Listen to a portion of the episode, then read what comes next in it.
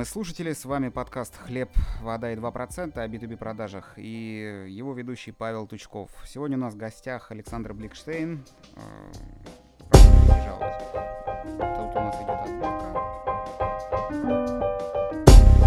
Говорим о роли личности продавца в процессе продаж и в процессе, скажем так, ведения проектов. Александр.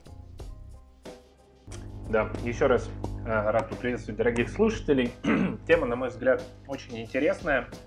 А, почему? Потому что существует стереотип, который я не раз встречал, что на самом деле, если э, идеально выверено УТП, если есть очень хороший скрипт продаж, если весь процесс максимально оптимизирован, автоматизирован и сам продукт э, достаточно хороший, то роль продавца роль его личности, она весьма и весьма несущественна. Вот. Но с чем я все-таки не могу согласиться. А, возможно, если этот продукт достаточно простой, короткий цикл сделки и ЛПР, так сказать, и действительно продукт сам, сам себя продает, то, возможно, это и так. Но если мы говорим про сложные продажи, про большие циклы сделки, а, вообще про любые сложности, которые могут возникнуть, как правило, они возникают, то здесь, на мой взгляд, роль личности э, очень и очень высока. Потому что не так давно я общался с представителем одной крупной э, компании швейцарской, и ее генеральный директор мне высказал свою мысль, которая очень сильно запала мне в голову. Звучала она следующим образом, что бизнес делают не с компаниями, а бизнес делают с людьми.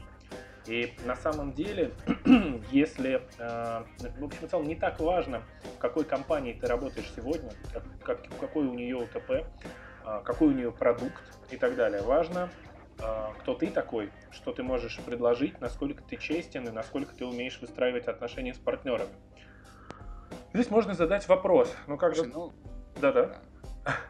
Э, извини, вот я немножко встряну про европейцев и их фабулу о том, что э, все индивидуалисты, каждый человек личность и э, вот это вот, э, скажем так, э, штучный товар, да, оно, конечно, может быть здорово, да, в европейских реалиях. Но, например, если посмотреть э, машины такие, да, по продажам, то есть даже в B2B сегменте азиаты те же, да, они, ну, скажем так, каждый компонент этой системы мы взаимозаменяем. Э, даже несмотря там на японцев, их пожизненный найм, э, все здорово, классно, но места индивидуальности нет. То есть тут э, для ментальности тоже тех людей, которые вот занимаются продажами, мне кажется, тоже нужно уделить внимание, потому что европейцы, да, они смотрят на ситуацию вот с позиции того, что каждый человек личность, но азиаты, например, так делать не будут. А, совершенно верно. Азиатский рынок, как и вообще азиатский менталитет, он совершенно другой. Вот. Также, в принципе, отличается и американский, но, на мой взгляд, а, в России все-таки мы гораздо ближе к европейцам. И несмотря... У нас есть определенное отличие, в первую очередь, э, если для европейцев невероятно важна долгосрочность, и они не будут оперировать э, выгодами сегодняшнего дня или завтрашнего. А, для них важно, как будет сотрудничество работать в течение ближайших лет. А, в России, как правило, смотрят на то, что будет сегодня вечером. Про завтра уже мало кто думает, не говоря про в общем, да, утром стулья, вечером деньги. А, горизонт прогнозирования вообще абсолютно короткий. А, к слову, например, американцы в этом плане, да, с их эм, размышлениями категорий уровня оплаты, например, годичного, да, э, у них горизонт прогноза все-таки все равно большой. Э, и тут и тут как бы, да, э, сводить только к этому тоже, ну, возможно, не совсем правильно. Как ты считаешь? Думаю, да. Возвращаясь все-таки к вопросу личности, я, к сожалению, недостаточно хорошо знаком со спецификой азиатского рынка, но очень много я а, работал с европейцами и немного с американцами. А, с европейцами действительно роль личности очень... Мне, на, на мой взгляд, роль личности важна везде, потому что э, можно возразить, что сегодня ты работаешь в классной компании, и ты продаешь продукт, который всем нужен, и э, все замечательно, а завтра ты перешел, перешел в компанию помойку, э, непонятно какую, с непонятно какими услугами, товарами и так далее. В таком случае, каким бы ты ни был прекрасным, то, что ты можешь предложить, ну, это там, объективная ерунда. А, вот говоря, а, то есть отвечая на такое возражение, а, но единственная эта специфика, вот мой ответ на это возражение, оно работает только в случае, если B2B продавец, это не просто продавец, а человек, который все-таки действительно может как-то влиять на внутренние процессы компании. То есть это ну, человек на позиции ну, или топ-менеджер, или хотя бы такой около этого уровня. Так вот, суть в том, что э, если вы общаетесь с человеком, и ты уверен в том, что он будет всегда вести с тобой бизнес честно, и он будет действительно выстраивать отношения, как это сейчас принято говорить, вин-вин, то даже в плохой компании он сможет найти для тебя выгодный контракт, он сможет найти условия, по, которые будут выгодны для тебя, будет учитывать твои интересы и постарается выстроить э, взаимоотношения так, чтобы э, действительно все оказались в. И наоборот, если человек э, подлый, мелочный, не знаю, который действительно не может там, обойтись без вранья, без манипуляций, без э, какой-то дешевой фальши и прочего-прочего, то даже в самой прекрасной компании, самым прекрасным продуктом он все равно будет втюхивать, он все равно будет обманывать, строить какие-то непонятные схемы и так далее и тому подобное. Иными словами, э, человек все-таки гораздо важнее того продукта, который за ним стоит, Поэтому уверенность в человеке – это все-таки самый первостепенный фактор. Поэтому мне вот эта европейская идея, идеология о том, что люди прежде всего, мне она максимально близка, и выстраивая свои продажи, я всегда делал это именно таким образом. Могу привести несколько... В целом вот, здесь я тоже, да, тоже да, к примерам мы перейдем вот буквально чуть позже. Свою позицию по этому вопросу я бы высказал следующим образом. А, конечно, я ни в коем мере не собираюсь оспаривать то, что человек красит место, потому что решения принимают люди, продукты делают люди, и успешный продукт сегодня может э, при э, неправильных людях оказаться совсем не таким замечательным вот там в горизонте буквально там пары лет. Вот, поэтому здесь я склонен соглашаться с твоей точки зрения. Собственно, о примерах, да, извини, вмешался. А, да, ну, собственно, был момент, когда а, были уже очень хорошо выстроены отношения с другой IT-компанией. Вот. Получилось так, что, что мы сделали новый продукт, и э, уровень доверия ко мне был очень высок э, со стороны Э, скажем так, заказчика. Э, это был контракт на очень большую сумму, да, там шестизначную, скажем так. И получилось так, что продукт оказался... Не в рублях. Э, нет, не в рублях, да.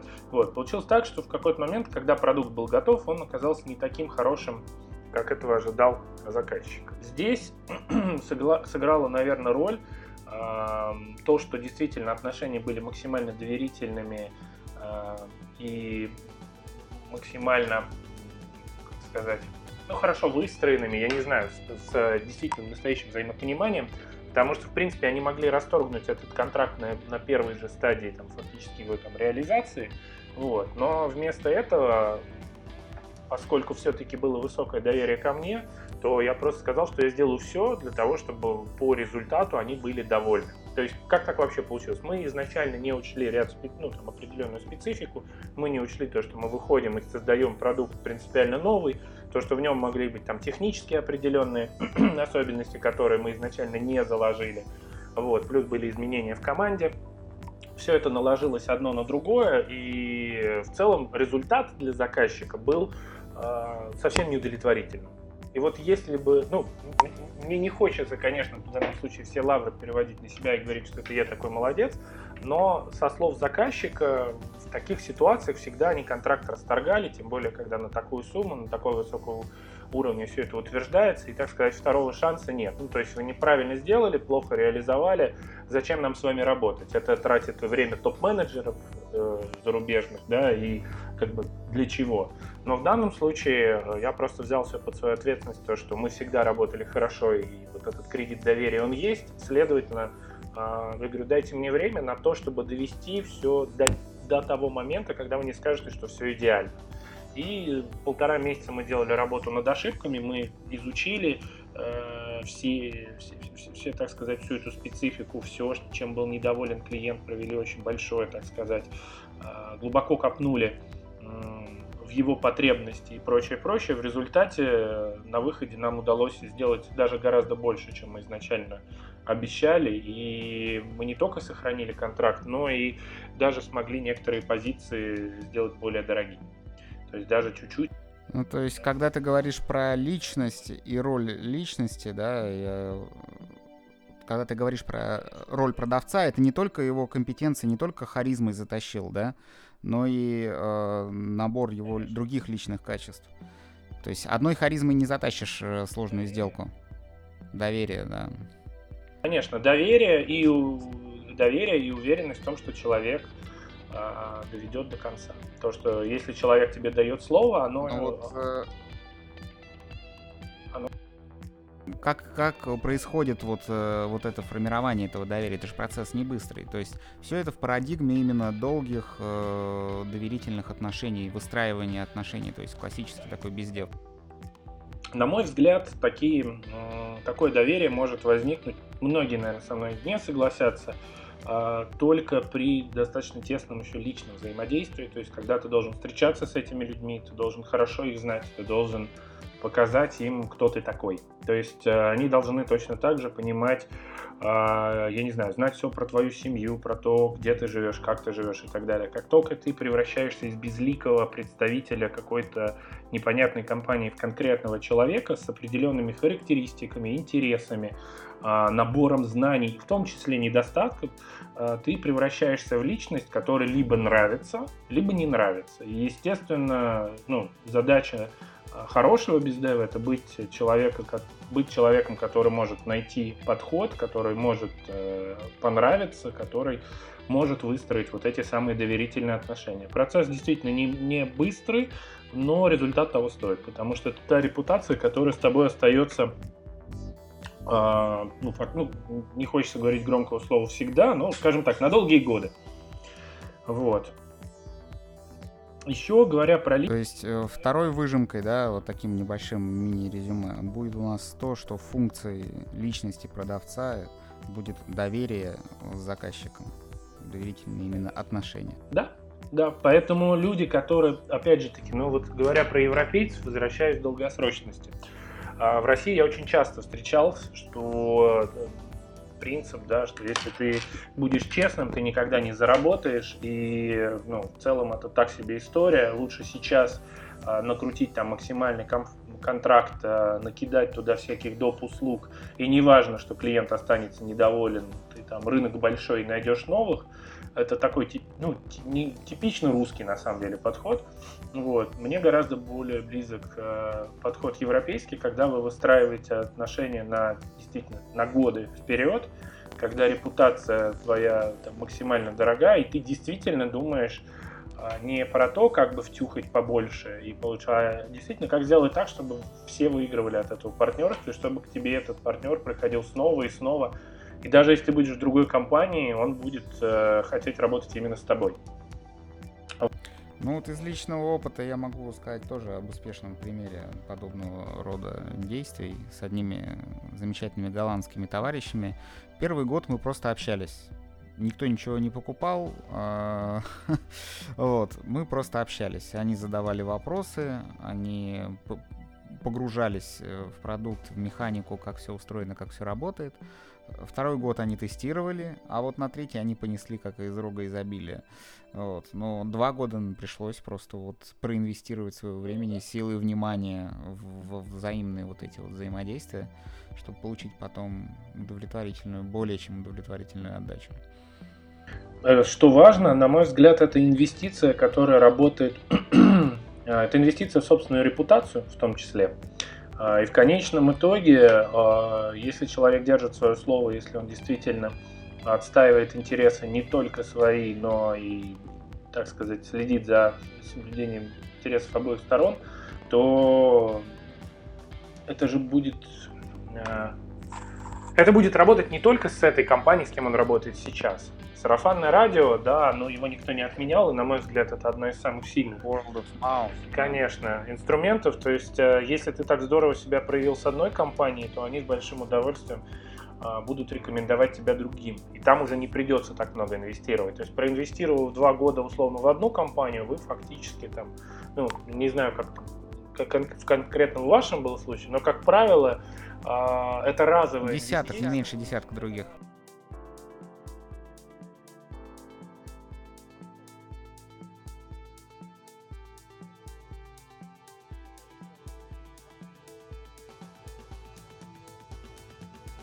Вот говоря о репутации, как бы ты прокомментировал тенденцию к формированию личного бренда, как это происходит у нас на нашем рынке и как это было бы правильно сделать? Вот может быть, составишь свой комментарий на эту тему?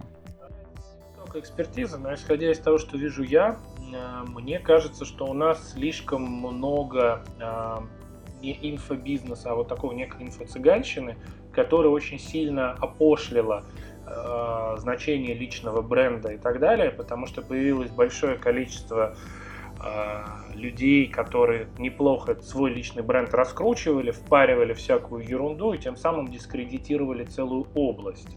Да, поэтому в России, как, наверное, на достаточно все-таки молодом и еще плохо сформированном рынке и, куль...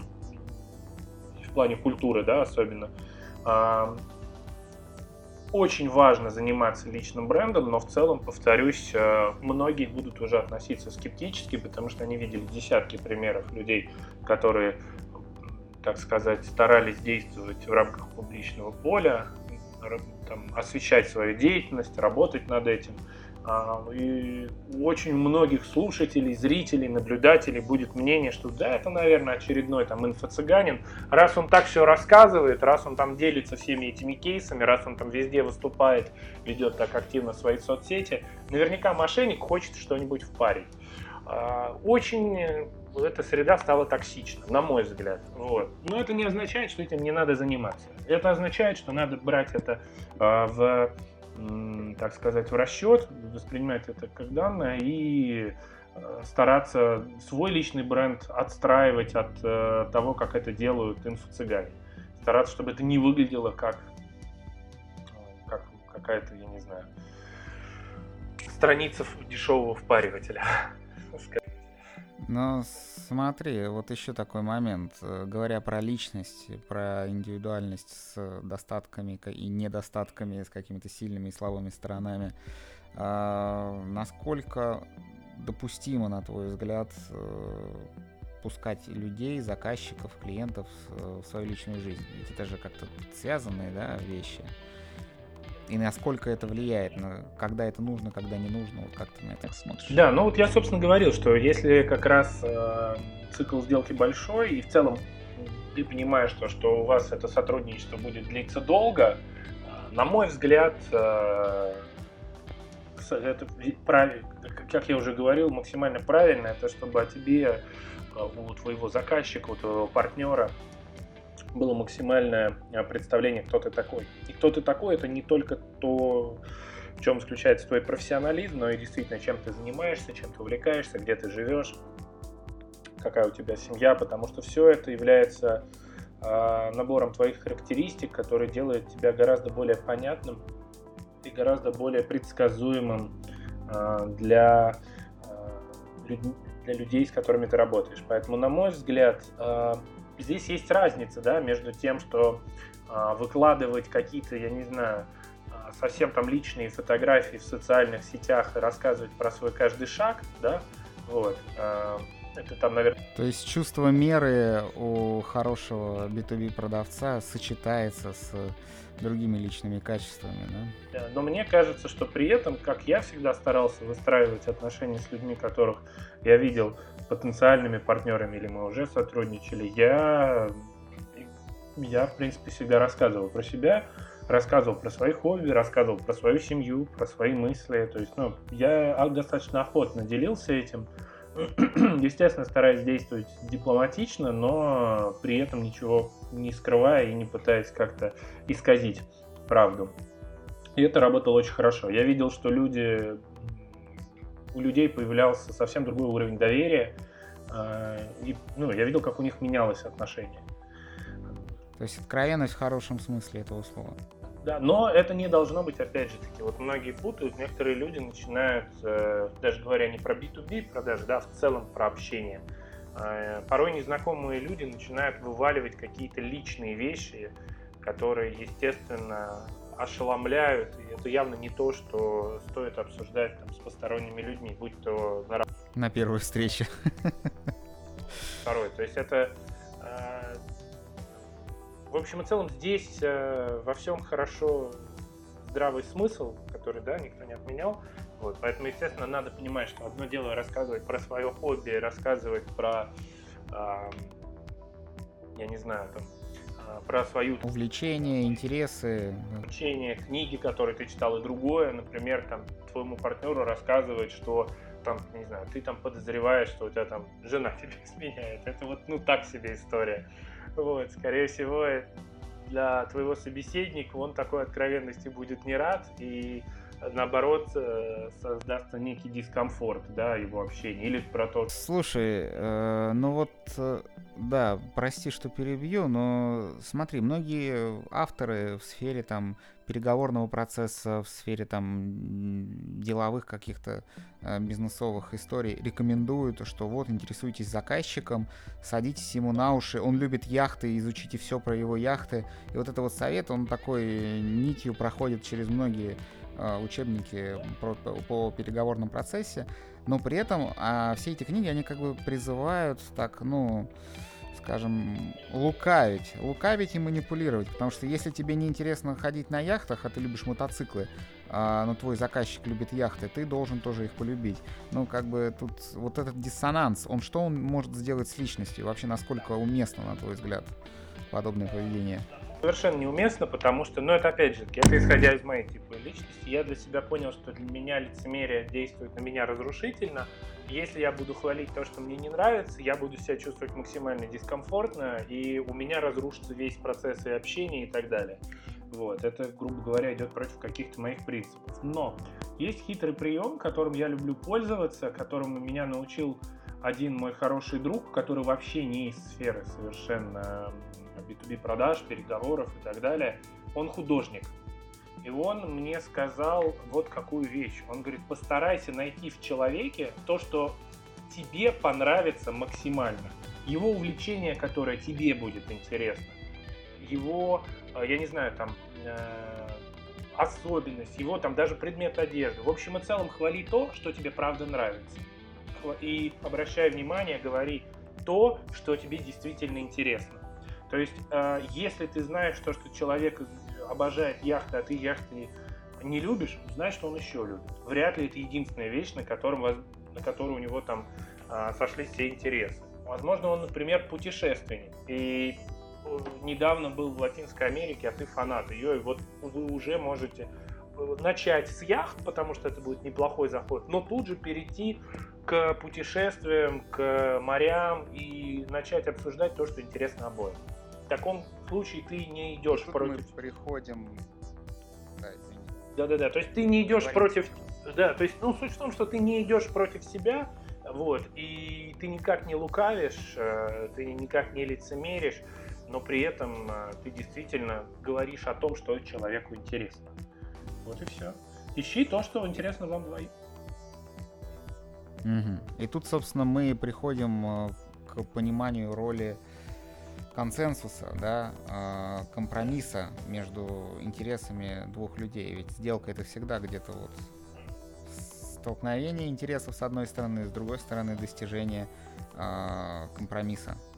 Ну, компромисс современный, конечно, в современных реалиях компромисс, он сильно так обесценен, да, пострадал как слово, да, в том смысле. Но суть-то в том, что найти э, точку, при которой э, оба могут выиграть. Да, вот тот пресловутый вин-вин, он без столкновения в каком-то смысле он невозможен. То есть сначала нужно столкнуться, понять, что нравится, что не нравится, да, э, и вот на притереться на этих общих точках соприкосновения, конфликта и как бы взаимных интересов.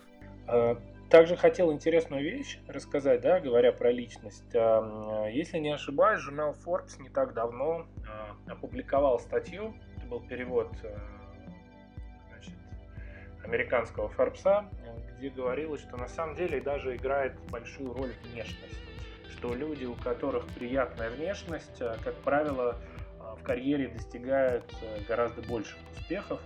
Ну, возможно, слово гораздо неуместно, но больших успехов. Потому что если человек имеет ну, какую-то прям уж очень сильно неприятно отталкивающую внешность, как правило, собеседник э, будет думать не о том, э, что он говорит, а где-то внешность, она будет его постоянно отвлекать. И был пример, когда, э, значит, мы там проводили ряд переговоров, и одна девушка, на первый взгляд, достаточно миловидная, вроде говорит все правильно, все хорошо, а при этом все время клиенты потихоньку ну, в общем и целом, до второй встречи никогда не доходит, да, то есть все на первой встрече, хотя вроде все хорошо было, вот, а, все отваливается. И когда она стала об этом, разго... ну, когда она про это писала, вот, я не понимал, в чем дело. А когда так получилось, что мы встретились, я увидел, что у нее нет двух передних зубов. И я, ну, возможно, это, конечно, мой, я не знаю, мой такой вывод, но, на мой взгляд, человек молодая девушка, у которых нет зубов, это очень сильно обращает на себя внимание. И мне кажется, что собеседникам не очень хотелось второй, третий раз с ней встречаться, потому что ну, это вызывало максимальный дискомфорт. И дело даже не в том, что люди к ней плохо относились. Нет, конечно. Просто человек не знает в этот момент, как себя вести. Смотреть на ее зубы, не смотреть, делать вид, что он не замечает. То есть ты ставишь человека в неловкое положение. Ему становится общаться с тобой некомфортно. Он не может расслабиться, он не может э, сосредоточиться на делах, он думает о вот этом дефекте и думает о том, как ему себя правильно вести. Потому что он же и обидеть не хочет, да, как правило, мы же все там цивилизованные люди, мы все стараемся вести себя максимально дипломатично, но в итоге суть в том, что переговоры упирались э, в то, что человек думал не о том, как успешно там сделать сделку, да, а о том, как не обидеть, о том, как э, не подать вида. И люди, естественно, не хотят оказаться. Конечно. Естественно, если бы она продавала супер дефицитный товар, э, которого больше ни у кого нет, то, естественно, бизнес в таком случае бы, естественно, работал. Да, выгода она решает. Но, как правило, на первых, да, мы не торгуем каким-то редким золотом или еще чем-то. Мы торгуем на высококонкурентном рынке. Какой бы у вас ни был продукт, скорее всего, есть конкуренты с похожими параметрами. И, следовательно, а, раз вы продаете что-то невероятное, не уникальное, вот, то, следовательно, у вашего оппонента всегда есть очень много раздумий. Принимать ваше предложение или не принимать. И здесь какой-то момент, который его отвлекает, да, он может привести к тому, что второй и третьей встречи просто может не быть. Поэтому даже внешность влияет на результат продаж. И, собственно, вот как раз статья Фарбса про это говорит достаточно подробно, про то, что люди с приятной внешностью, их действительно там чаще повышают и так далее. Ну, потому что окружающим просто приятно на них смотреть. Они, опять же таки, могут э, быть представителями компании, да, потому что вот их внешность э, может олицетворять там успех, достаток компании, статус и прочее, прочее. Поэтому это важно. Еще интересный момент, э, есть такое понятие социальная дистанция. Сейчас с коронавирусом все немножко понимают ее иначе и думают про социальное дистанцирование. Вот. Но вообще социальная дистанция это то, когда люди находятся э, в разных социальных стратах. Это не обязательно то, что один богатый, другой бедный. Это может быть, что там, я не знаю, один относится там к одной культуре, другой к другой. Вот на самом деле социальная дистанция, она тоже очень сильно может мешать э, продажам. Поэтому, поэтому важно, чтобы вы были примерно на одном уровне или хотя бы выглядело это так, что вы находитесь, так сказать, в одной социальной страте с э, вашим заказчиком, с вашим потенциальным покупателем, Потому что если он будет думать, что вы из разных, вот так э, наука социология, собственно, доказала, что люди, которые у которых эта социальная дистанция есть, они не могут нормально взаимодействовать друг с другом. То есть у них... Важно показать, что ты свой. А, да, да. Вот. Поэтому, собственно, такой вот сейчас пример, да, что в Советском Союзе, когда готовили дипломатов, э, какое для там каких-нибудь, например, там, восточных стран, как много они уделяли внимания там, всем тонкостям культуры и прочего, и прочего. Потому что если бы эти дипломаты не знали таких неких особенностей не могли их учитывать и в своем там, поведении, общении и прочем, то, естественно, любые переговоры бы ну, заканчивались бы провалом. Поэтому, если вы будете вести, опять же таки, какие-то важные переговоры, важные сделки с людьми из других стран. И тоже важно учитывать какие-то, возможно, национальные, культурные особенности. Вот. Я все-таки надеюсь, что моя статья на следующей неделе выйдет. Вот, и там да, тоже есть определенное внимание этому. Э, уделяется. Потому что вот весь этот э, пул вот этих вопросов, да, которые мы вот сейчас обсуждали в последнем вот этом сегменте, он говорит о том, что нужно не только эмпатию к партнеру, к клиенту проявлять, э, делать так, чтобы ему было удобно, подумать о том, как ситуация выглядит с его стороны, а, чтобы у него не было лишних поводов испытывать дискомфорт, делать лишние действия, чтобы принести тебе деньги, да. Ну, то есть э, людям должно быть удобно, а это удобство должно быть потому, что мы этих людей уважаем. Когда мы уважаем их, э, люди отвечают нам взаимностью. Ну, то есть это такое вот колесо, в которое все вместе закручено. И если пытаешься играть э, против правил этих, да, то есть думаешь, что ты умнее всех, рано или поздно это все плохо кончается. Хотя теория игр у нас часто говорит о другом, да. Почему, например, э, в российском рынке, на мой взгляд, да, можно позволить себе такие вольности, которые на других ну, непростительны? Первый момент. Люди часто меняют профессиональную сферу. Что, например, нельзя представить ни в Японии, с трудом можно представить в Германии и, например, в США тоже едва ли, да, найдешь человека, который потратил огромные деньги на образование, а потом пошел работать по другой специальности. Нет такого. То есть вот эта социальная мобильность, она не только хороша, но и, скажем так, обесценивает профессиональный э, бренд личный. То есть если ты сегодня там, не знаю, продаешь э, как инфо-цыганин какие-нибудь курсы, а завтра торгуешь товаркой, а послезавтра, я не знаю, лепишь что-то из глины, твоя репутация будет абсолютно разной. Все верно. Но ну, в России, мне кажется, репутация, в принципе, очень сильно недооценена. Вот. А, на мой взгляд, все это в связи с тем, что, к сожалению, мы живем в таких реалиях, что люди думают исключительно о сегодняшнем дне.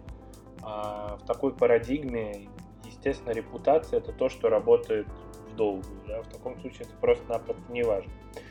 Вот. А, и, собственно, есть такая интересная поговорка, устойчивое выражение, что в России компромат не работает. Это то, как раз о чем ты говоришь. Что, ну, какой бы ни было какая бы ни была у тебя плохая репутация, недолго. Вот, какая бы у тебя ни была плохая репутация, это в конечном итоге не факт, что тебе там реально сильно очень помешает. Вот, как бы это печально не звучало. Но на западном ну, рынке... Это... Да. Угу. Так, тебя плохо слышно было, можешь повторить еще раз? А, да, собственно, все. А, Единственное, если мы подытожим, я хотел привести обратный пример, потому что говоря про э, какой-то вопрос, мне кажется, надо постараться рассмотреть его со всех сторон. Э, есть моменты, когда, то есть мы начал я свое повествование с того, что бизнес делают все-таки с людьми, а не с компаниями. И то, что роль личности, она гораздо важнее, чем то, какую компанию ты представляешь. Но есть э, и обратная сторона этой медали, при которой я тоже хотел бы прямо максимально кратко рассказать, чтобы, ну, чтобы быть объективным. Вот. А, Интересно, давай. Да, собственно, а, звучит она следующим образом, что когда за тобой большая компания, на тебя работает часто репутация этой компании.